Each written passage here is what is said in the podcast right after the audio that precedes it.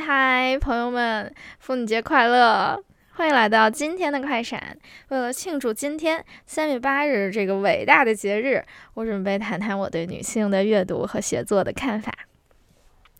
不知道大家对艾兰娜西苏这个法国女性主义研究者有没有什么了解哈？我今天呢就想就西苏提出的作为女性写作展开我的小讨论。那我第一次接触到她这个提法的时候，我就觉得很有激情，因为她首先是要我们意识到自己是女性，之后在这个性别意识的基础上，她呼吁我们把女性身份置于写作身份之上。此处我就想，且不论他这个提倡是否合理吧，我想说的是，他的这句话让我意识到一件事儿，就是所谓去性别的阅读和写作，其实是一种强盗逻辑。怎么说呢？就既然我已经是一个女人了，既然我并不想改变自己身为女人这一事实，或者说我很难改变自己身为女人这一事实，那为什么我要在自己的阅读和写作的经验中去否定自己的女性身份呢？这么说，可能很多朋友会觉得不清晰。那我想，我就来举例子说明好了。就在咱们亚洲，特别是东亚地区的很多作家，在阐释自己的创作的时候，会格外的喜欢提这么一句话，就是我不仅仅是在描述女性的困境，我想说的是人类的困境。那这句话是韩国女作家韩江说的。或者还有女作家会拒绝被称为女作家，比如说咱们中国的女作家王安忆就说过，不必非要强调我是女作家，我就是一个作家。我把这类表达都看作某种去性别的需求，但是作为一个女性创作者，为什么需要反复的申辩她们创作的普适性呢？为什么男性作家就不需要解释我不仅仅是在描述男性的困境，我想说的是人类的困境？或者是为什么男作家就不需要声明请不必说我是一个男作家，我就是一个作家呢？我想过为什么，我可能有了一点点答案，我在这儿就分享一下。我认为，因为实际上男性已经把作为男性去阅读和写作贯彻为自然了，这个时候所有关涉女性经验和表达的阅读和写作活动，只有更具有女性的意识和女性的身份认同，才能够翻越那座暂时看起来格外恼人的女性限定的刻板印象大山。怎么说，就是只有当我们更有意识的去作为女性意识自己，作为女性去进行阅读，作为女性去进行写作，我们才能够真正的避免被强调你是一个女性，你写作的作品是一个女性，你阅读的时候你带着的是女性的视角。为什么？因为我觉得，当男女作家的性别身份都不再干扰他们以各自的性别视角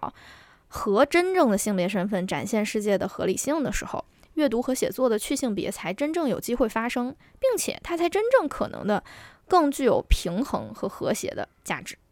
好，扯远了，因为我又扯到男性身上了，这毕竟是一个妇女节，我就想说，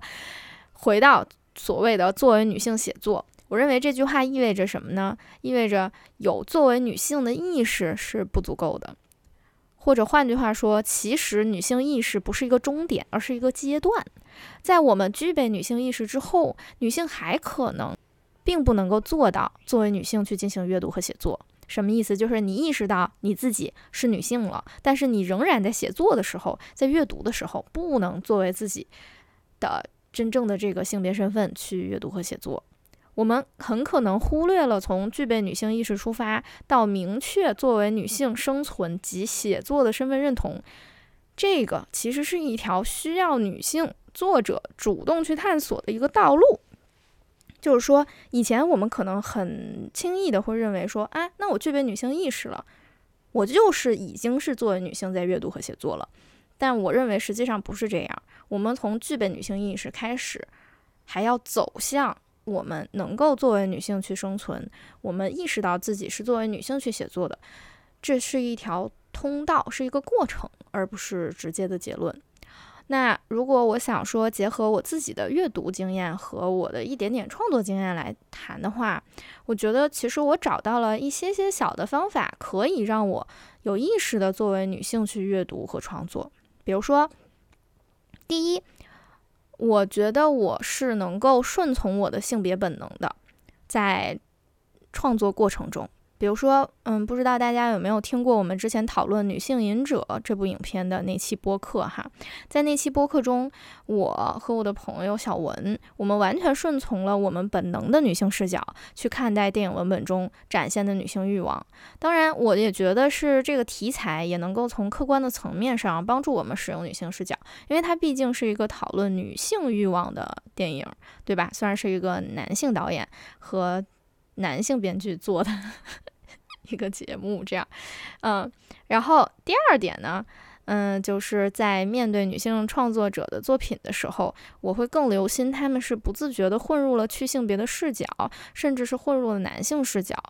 这一点就是我有的时候不只去关心女性是怎么展现女性的性别经验的，我还更关心这个女性作者她是不是不自觉的混入了一个所谓的去性别的视角。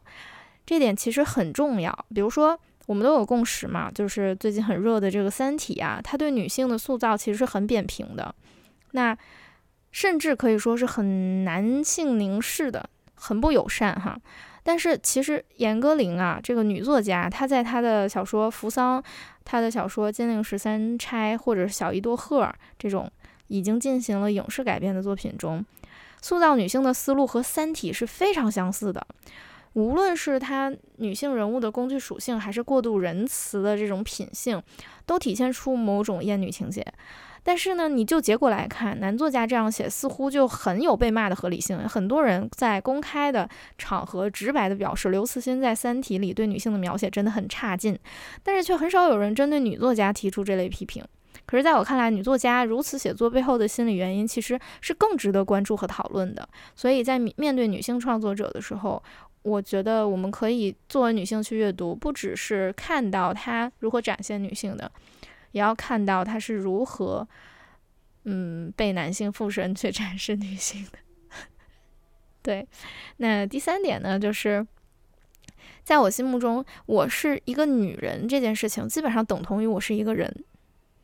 排名不分先后。所以不管是阅读还是创作吧，我就会时常提醒我自己说，要作为一个女人去发出自己的声音。比如说在面对人类欲望题材的时候，我会想要大家更具体的知道女性的欲望感受是什么样的，它很可能并不像主流的文本里有那么多符合男性凝视的样子。同时呢，在这个基础上，其实我们也可以更深入的去讨论它为什么是这样的，又为什么被误解了，又为什么被夸大了，又为什么被折叠了，又为什么被静音了等等。就是这是作为女性去进行阅读写作的，我自己有尝试的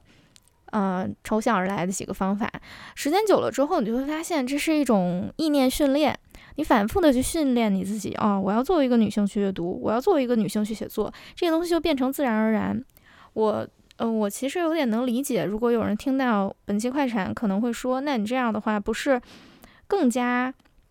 有意识的去彰显这个性别差距吗？那我只想说的是，性别之间的不同和人和人之间的不同到底有多大的差异？一个男人和另一个男人之间的不同，一个女人和另一个女人之间的不同，和一群男人和另一群女人之间的不同，到底它有多么大的差距呢？实际上人和人都是不同的，我们明确的知道这个差别和分野，那么为什么我们要去遮掩它？就是说，我们为什么要说没有什么不同，我们可以做更去性别的表达。当然我支持去做去性别的表达，但是我觉得在目前的女性创作现状，包括评论女性作品的状况中，其实去性别的成分太大了，而真正的能够去作为一个女性看待文学作品，并且作为一个女性去创作的作者却是非常非常少的。很多作者希望他能够表达出非女性的东西，同时又承载着女性的生命体验。我对这件事情是表示非常尊重的，因为他其实是想要把女性文学从类型文学中拉出来，拥有和男性文学一样的位置。男性文学就不属于类型文学，男性文学就是文学本身，可是女性文学却属于某一种类型，这是不合理的。但我觉得推翻这个不合理，除了着急的去性别化之外，我们还有一条路子可以走，就是这就是我的性别，我的性别是人的一部分，但是这不能阻碍这就是我的性别。所以这是我在妇女节这个伟大的节日想要浅浅的谈一下的，我的作为女性生活以及作为女性阅读和创作的这么一个小经验吧。也不是说我真的说想要像艾莱娜·西苏那样号召大家，就是说大家必须去作为女性去写作或者怎么样，只是我想它可能是一条通路，它可能是一个解决问题的方法，或者说它可能是一个可供探索的方向。那既然目前这一方面我们做的不够，或者说很多人没有这个意识，那不如我们一起意识一下，就在3月8号这一天来多读一些女性的作品，或者是多读一些写作女性经验的作品，在我们做定自己是女性的这个前提下。好，那以上就是今天的快闪。在结束之前呢，我想邀请大家加入我们的订阅群。在订阅群里面，我前阵子分享了我收集的日韩女作家的一些作品。如果你来，我可以打包分享给你。其中包括哪些作家呢？我来看一下哈。其中包括日本的川上未映子、村田沙耶香、角田光代，和韩国的赵南柱、金爱烂和韩江。如果大家有兴趣的话，欢迎加入我的订阅群，我会把这些资料分享给你，欢迎你和我一起来作为女性去阅读女性写作的作品。谢谢大家，祝大家妇女节快乐。那么就这样，再见了，拜拜。